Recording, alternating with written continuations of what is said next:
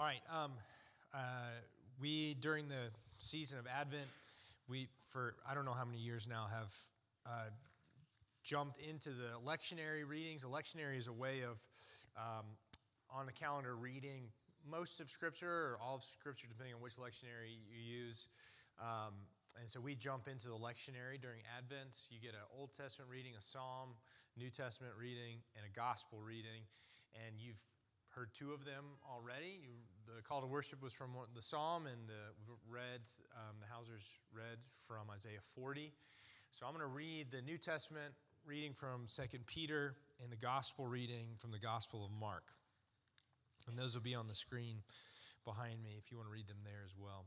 This is 2 Peter 3 8 through the very beginning of verse 15. Do not overlook this one fact, beloved that with the Lord, one day is as a thousand years, and a thousand years as one day. The Lord is not slow to fulfill his promise, as some count slowness, but is patient towards you, not wishing that any should perish, but that all should reach repentance.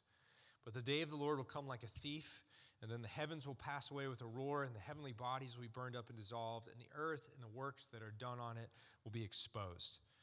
Since all these things are thus to be dissolved, what sort of people ought you to be in lives of holiness and godliness, waiting for and hastening the coming of the day of, the, of God, because of which the heavens will be set on fire and dissolved, and the heavenly bodies will melt as they burn?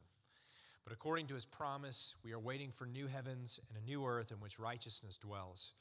Therefore, beloved, since you are waiting for these, be diligent to be found by him without spot or blemish and at peace count the patience of our Lord as salvation. And this is from Mark chapter 1, the very beginning of the gospel. The beginning of the gospel of Jesus Christ, the Son of God. As it is written in Isaiah the prophet Behold, I send my messenger before your face, which will prepare your way. The voice of one crying in the wilderness, Prepare the way of the Lord, make his path straight. John appeared, baptizing in the wilderness, proclaiming a baptism of repentance for the forgiveness of sins. And all the country of Judea and all Jerusalem were going out to him and were being baptized by him in the river Jordan, confessing their sins. Now John was clothed with camel's hair and wore a leather belt around his waist and ate locusts and wild honey. And he preached, saying, After me comes he who is mightier than I, the strap of whose sandals I am not worthy to stoop down and untie.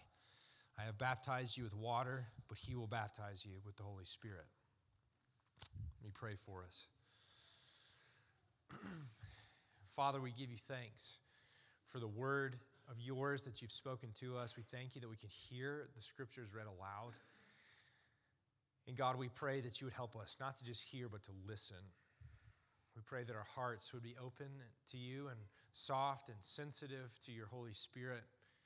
And we pray that the word would be effective to stir up love in our heart. God, would you help me by the power of your Holy Spirit to speak with your scriptures rather than against.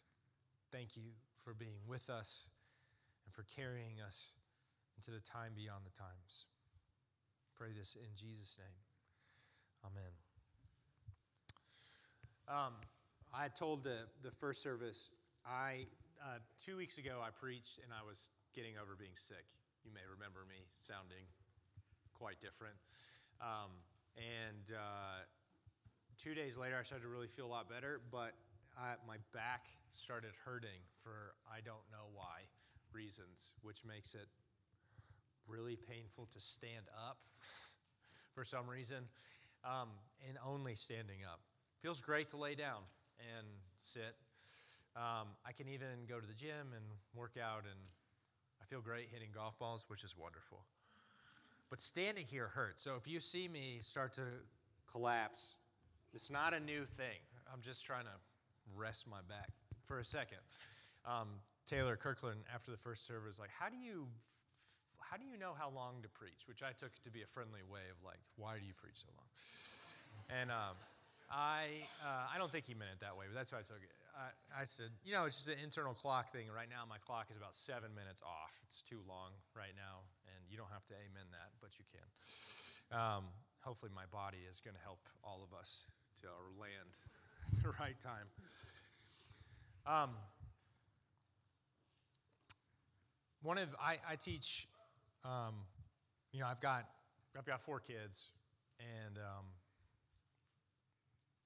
they they help me because they ask me good questions, and a lot of times they're just so simplistic and childlike. And trying to figure out how to answer these big questions in the language that they will understand, maybe eventually, is a really good exercise. If you have kids, you've experienced this. But I also teach college students, and many of them, um, I'm teaching Old and New Testament survey, and many of them don't have any familiarity with the Bible at all, and um, they've got questions as well.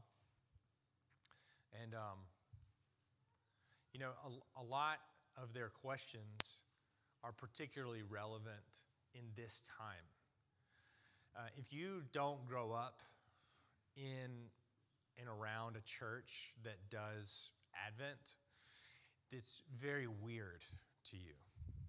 Um, because you're in you're living in a world that probably starting on November 1st is like all Christmas lights and happiness and, and joy. And then you go to church during Advent, or church like ours, and the readings are weird. They're like the ones that we just did about the earth burning up and um, and all of this profound angst and dissatisfaction.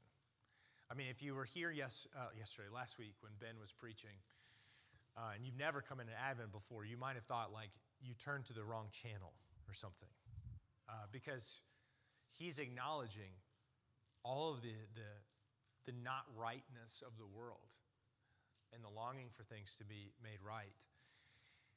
And those things feel in profound conflict. And that's because for Christians um, who, who pay attention to the traditional liturgical calendar, we are saying it's not Christmas.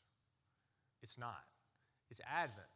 Christmas starts on December 25th. We are not opposed to parties and feasting. We're, in fact, very much for those things. We, we would argue you, you're not good enough at them. That would be my suggestion to you. There are 12 days of Christmas on the calendar. Observe them all. Um, but we also say to be ready for the feast, it's, it's often necessary for you to fast.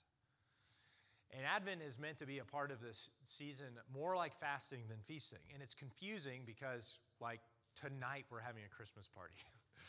and I have, like, thought all these Christmas things in my calendar this month. But the church, I keep coming back into the church's time, and they keep saying it's not Christmas.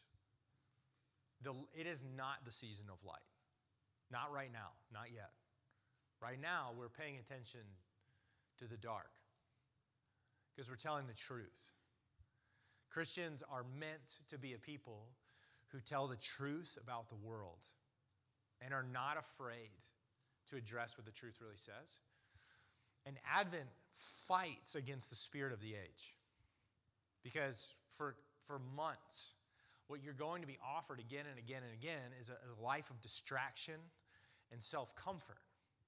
And it's going to it's going to throw all of this nice feeling, good looking, cheery stuff, and it's the season of light, and it's so wonderful. And Christians are not called to that life. Not like that. We're not called to take the bait of self distraction and self comfort, but instead we stop and we say that things are not as they should be. And the time that we are in is a sign to us that we are in a, we are in a time of longing and waiting. Advent just means coming. And, and often when you come to the readings of the Christian year in, during Advent, we're, we are kind of referring to the first coming of Jesus, like to, to the events that Lila referenced in her poem about the coming of Jesus as a baby. But many times the readings themselves are not talking about Jesus' first coming. They're talking about Jesus' second coming and us longing for Jesus' second coming. And the questions I get very frequently from my kids and from my students, they are about these the events of time. Because it is one of those baffling things if you are young or unfamiliar or new, it doesn't make sense. Why?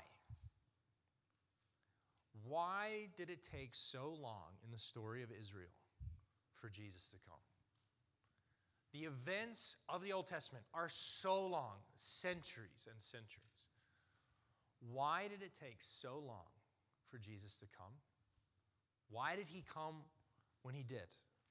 Why then so far in the past from me? 2,000 years before I've been alive. And it is an essential Christian belief that Jesus, we believe, is coming again.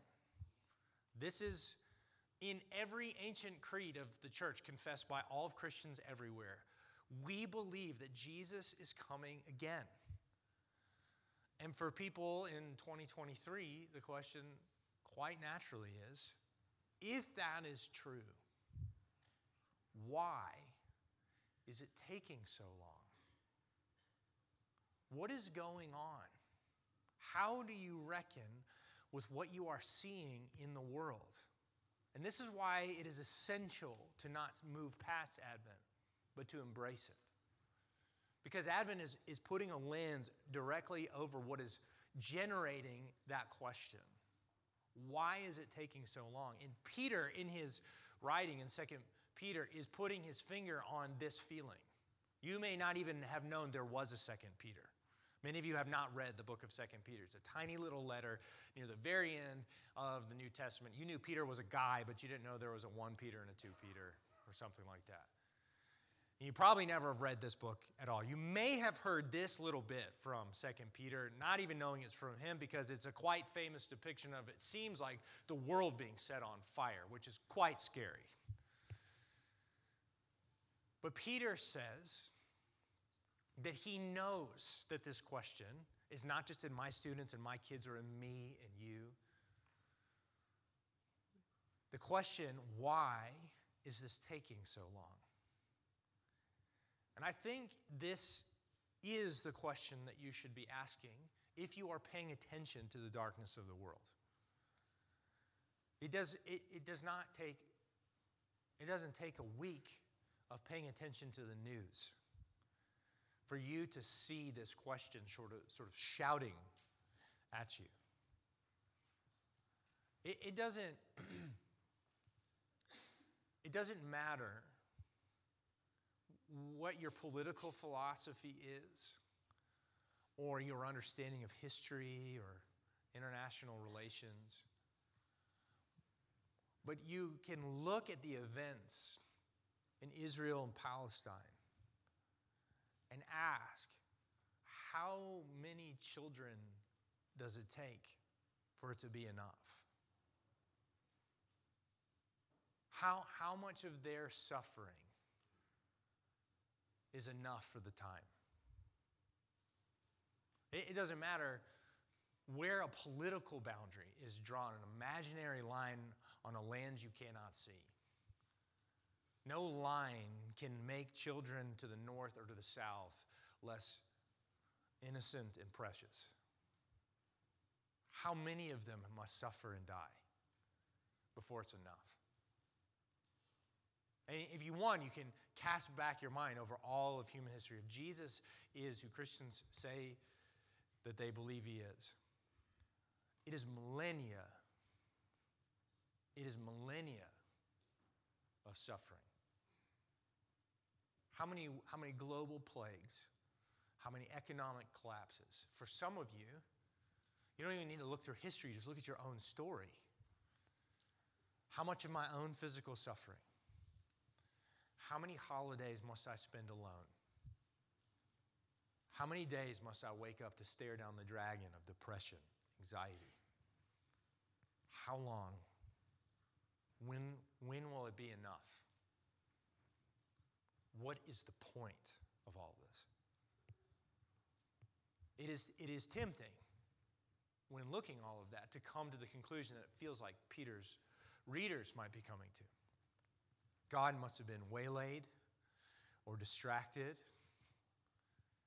God must have abandoned us. But Peter knows what it feels like to, to face the darkness, to, to face that story in the midst of suffering. And he gives us in this passage a compass, a theological and emotional compass to reinterpret our understanding of the time that we are in. And what he's saying is, God is, in fact, not distracted. He has not been waylaid. He has not been lost. He has not abandoned. In fact, everything about this time that we are in, this distracting and disorienting and darkness filled time, is defined not by God's absence or failure, but patience. Peter describes for us that we are meant to approach the time that we live in with the understanding that God is not absent, but that He is patient, that He, in fact, is doing something according to His own desires, which are for good. And that then all who are in this time are meant to endure it, to move through it, anticipating that God is being patient for a reason. And the reason is to do good. The, the, the passage from Isaiah that we heard, it, it, it is coming right in the place in the book of Isaiah where this, this is a live question for the people of Israel. For hundreds of years, God has been patient with them, beckoning them, telling them to leave behind their old gods to actually be a monotheistic people and worship only one God instead of all the other people's gods. And he keeps telling them that he will respond to their unfaithfulness. And he's going to send Babylon, and Babylon's going to come in, he's going to wipe everything out. They're going to take over and export people and kill a bunch of people. It's going to be chaos and destruction. And right at this point, Isaiah chapter 40, in the book of Isaiah, the news turns. Because what the God of Israel begins to say is that there is a time on the other side of this time when he will send comfort. And what, what you're hearing is God saying to this heavenly council, to the prophet standing before him, Go to my people and tell them of comfort. Because what he says is the time will serve its purpose and will come to a close. Right there at the beginning, it tells you the purpose and the turning of the time. It says judgment will be over because they will have received double for all their sins. The penalty will have been paid, and the season of discomfort will be over. And, and this message, this announcing that God is going to come towards his people to provide this turning of the times is exactly why the book of Mark it starts with the words from the prophet. Nobody speaks in the gospel of Mark before the prophet. The prophet starts with this announcement that God is going to come close. And that then the ministry of John the Baptist is to fulfill this picture and John the Baptist is going to be one who is announcing the coming close of God. And what then is at the heart of John's message? It is the same thing that is at the head of Isaiah's message in Isaiah chapter 40, and it's right at the middle of God's desires in 2 Peter. It is repentance. What God wants, Peter says, the reason why he delays, the reason for his patience, is he wants all people to come to repentance. Now, it's hard to hear this message about repentance and to hear it in the right way. We are disinclined. We, we are kind of by nature and by habit and by training prone to hear it the wrong way. We, we hear of like crazy guy in camel here eating bugs, shouting at people to repent and That sounds uh, it, weird at best, a little scary. We hear in 2 Peter chapter 3, and there's all this like the heavens being melted and dissolved, and the earth being exposed and, and laid bare.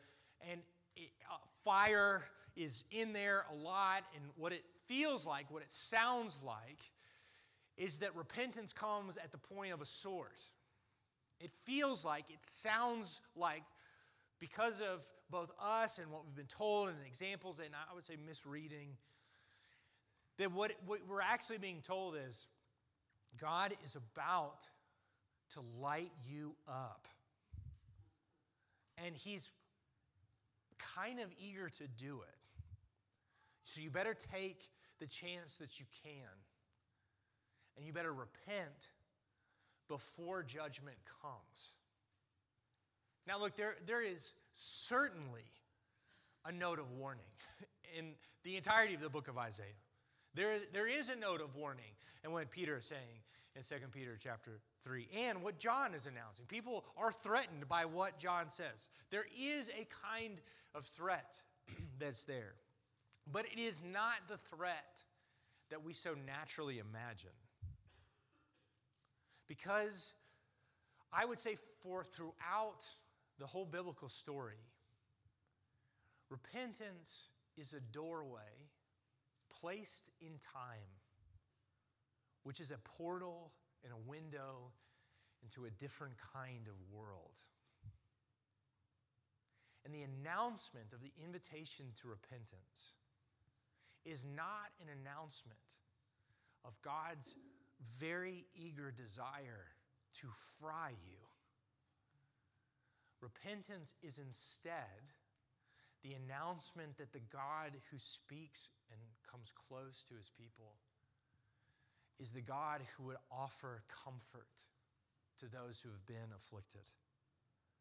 Now, what, what, is, what is tricky and hard to understand is that for you and for me, sin very often does not feel like something that it is pressing to turn away from.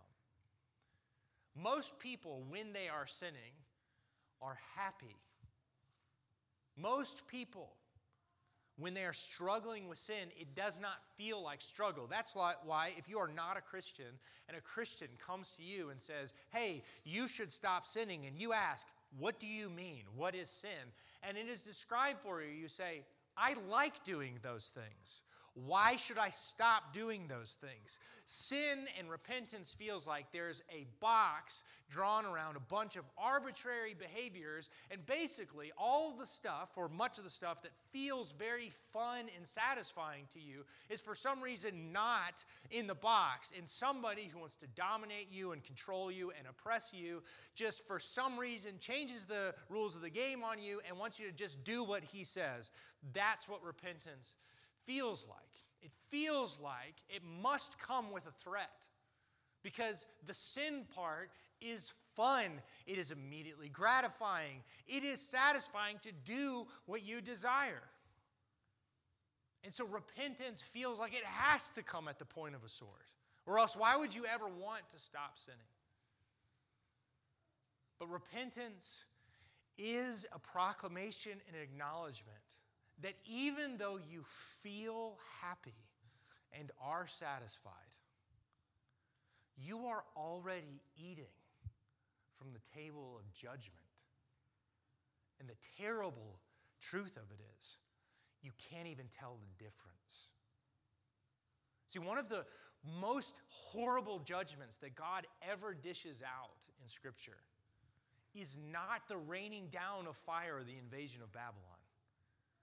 It is saying to his people, you can have whatever you want.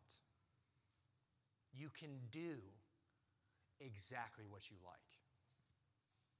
And that is judgment. In my house, we have this thing. It's called sugar. Have you heard of it? Familiar with it? We have uh, many fans of sugar in my house. I don't know what it's like in your house. People in my house like sugar. They're born that way, liking sugar. They don't have to be taught, they just like it. And my kids, let's assume not the adults, just the kids, my kids, to have what they would like, they would be happy, happy, satisfied, delighted, thrilled if I set a bag of sugar in front of them and gave them a spoon. They eat bite after bite after bite, and guess what? Sugar is awesome. It just keeps tasting like sugar. And every time the sweetness goes out of your mouth, you put more in your mouth. Now, you and I know if we're reasonable, rational, responsible adults, if I sat my kids down at the table with a bag of sugar, with a spoon, and said, You can have what you like, I am not doing good to them. They are happy. And in fact, when I find them sneaking to the bag of sugar with the spoon, and I intervene and I stop them and I take away from them this arbitrary choice to take from them what has made them so easily and readily happy and instead put a salad in front of them. What kind of monster am I that would do this to them? That's what it feels like. That's what it looks like from their perspective. I have made them be forfeit of pleasure that is so easily and readily available to them. What I'm telling them is actually when you are sitting and chowing down on sugar, you are definitely bringing ruin on yourself. It will fall upon your head. With every spoonful that you shovel into your body, you are days, hours, minutes from destruction that will be wrought upon our furniture, in the bathroom, and anywhere else. You will experience the fullness of the destruction and judgment that you are already eating right now. But because I love you, because I know better than you, I will tell you you cannot have this. And instead, you need to eat vegetables. You need to eat meat. You can actually have very little sugar because it's not good for you, it'll destroy you. When God invites you to repent, He is not doing it because He delights in your destruction. He is not doing it at the point of a sword. He is not saying, if you would just do whatever you wanted and I didn't intervene, you would be happy and fine. He's saying, if I didn't intervene, you would be happy until you happied yourself to death. He is not inviting you to repent because he's opposed to you. He's inviting you to repent because these appetites that are driving you, defining you, are the things that have wrought the darkness upon the world. The time that we are living in that makes us wonder where is God? What is taking him so long? The things that break our hearts to see the suffering of the world, these things are not from God. These things are not his desire. He is waiting with patience so that people would repent and move away from all of the darkness that is consuming this entire world. His offer of repentance is not because he, he needs to threaten you in to a life away from all kinds of good pleasure. He is instead opening a door to you inviting you away from the table of destruction and judgment of your own choosing, and finding your seat with Him at a life that is actually and truly good because He loves you. Notice the picture of the God who speaks in Isaiah 40. He is the shepherd king whose glory is his presence with his people. And what he wants to do to you is not punish you into good behavior, but like a little lamb, to scoop you to his chest, to walk with you as if you were pregnant with new life, and leads you to places of goodness and flourishing. That is the heart of repentance. What Peter is saying is there will be a time beyond this time where God will say, It's done. And what he's describing is not the destruction of the world. People have read that passage in 2 Peter and said, I guess it doesn't matter what we do with the world because it's all going to burn anyway. That's not the fire that Peter's describing. Peter's describing the collapsing of the heavens and the purging open of earth and humanity standing naked before God. The God who has seen the whole time, who has seen everything. And you and I will be exposed before him. God is the God of the fire. But what is the fire he longs to give? It's right there in John's preaching. I've come and I've baptized you with water. But there is one coming who will baptize you with the Holy Spirit.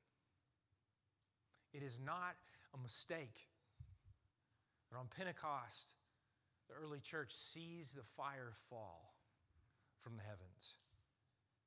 And it is the fire of God's own presence that will consume, inundate, suffuse, douse, immerse his people in his presence. God does want to send the fire, not the fire of judgment, but the fire of the presence of his love, his very self with his people. And Peter says that the entirety of this time, this why, this how long, is a, a changing and a refining of who we are, a curbing of our appetites towards godliness and holiness, bending the shape of our hearts away from appetites that would destroy us and instead towards the peace of God that only comes in Jesus. So that every day that you have of God's patience is a gift to you. A gift of preparation for the day that you will stand before Him and see Him face to face and not be afraid to be exposed and seen entirely. And if you don't follow Jesus, these scriptures are meant to be heard by you as a plea to you. What God wants for you is to do good to you. What He wants to give to you is a gift. What He wants for you is not the purging and exposing of fire which will lay bare everything that you have invested in your life that has come to nothing and done nothing for you, but begin to feed you judgment. Instead, what He wants to do is to bring you into His glory to make camp with you, to make life with you, to baptize you with Himself, so that you would not have to turn away from what seems tasty and good and easy, but instead move away from that and into what is true and lasting and beautiful and the source of every good thing that you can possibly imagine. He wants to bring you in to his own life why is he taking so long? Why? Because he loves you. He does. The darkness that you feel, it presses in. It's real. It's not an illusion, and we don't have to pretend otherwise. But he's not lost track of you. He's not lost sight of you or been delayed but in the person of his Son. He is still the God who comes close to you into the depths of your very person, so that all of you might go through this portal of repentance, the door between the times, and you can live in a different kind of place even now. Until one day, you will not have just the down payment of His Holy Spirit. You will have before you the fullness of your inheritance in Him. To live in light of his face, to see him with your own eyes, to see all of reality, a new heaven and a new earth, remade, past the era of judgment, and into the never ending comfort of God with his people. If today you follow Jesus and you have grown tired, you have grown mystified, you have grown frustrated, defeated, and sad at the state of the world, you're not crazy. You're meant to see that. But God has not abandoned you. By the power of His Holy Spirit, His presence with you, you can and you will endure, and He will finish the work that He started. So be at peace with God. Be at peace more and more day by day as He works His will in you. And if today you are not a Christian, you, are not following Jesus, and you are perfectly happy, I get it. It makes total sense. But the world is telling you the truth, even the truth that maybe you can't feel or see so well. All is not right. It's not right with the world, and you are a part of the world. All is not right with you. And because God loves you, not because He's against your fun or your joy, but because He is for it, He has thrown open the door called repentance. And if you hear His voice today, do not harden your heart. All repentance is, is turning around and going towards Jesus. If you hear his voice today and you want the lasting, thick, real, permanent joy of life with God through God's own life, if you hear his voice, turn and move through the door of repentance. And he will do good to you and for you and with you until you see him with your own eyes and until the darkness itself is dead.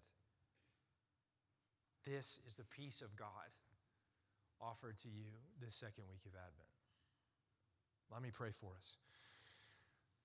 Living God, we give you thanks. We thank you that the, the darkness does not overcome the light. It feels oftentimes like it does. I thank you, though, that in you we have a persistent, a lasting, and inconquerable hope. That we, we don't have to hear the word of repentance as threat, but instead as invitation. We don't have to be afraid and worried that what you really want to do is you want to squash us, roast us alive but instead you would offer repentance because you want to lavish your love on us. We are people who cannot discern our own appetites. We take pleasure in what we should not. We are repelled by the things to which we should be drawn. We are often confused, and you are so patient with us. Thank you. I pray that we would be reminded that your heart is to have mercy to a thousand generations. God, I pray that you would forgive us for viewing you with suspicion or fear, to thinking that you'd want to just dominate or control us for whatever reason. We doubt or question that you have for us freedom and life. Forgive us, God. Help us to trust you and to trust what we see in Jesus. And God, I pray for those who are here who've never followed you, who are comfortable and happy living life under their own guidance and on, according to their own terms. God, I pray that you would help them to see that a life dominated by their own wisdom, their own appetites and desires and happiness is not a life of goodness, but in you is a better life. I pray that you would help them to trust you, that you would open their eyes to see the truth and that you would help them to move through the door of repentance and come home to find their comfort in you over any person or anything else. God, we give you thanks for being patient with all of us, no matter how near or far we are. You are so, so good to us. Let our eyes be fixed on Jesus, the author and perfecter of our faith, who will surely carry us home until the day of his second advent. We pray this in that precious name of Jesus. Amen.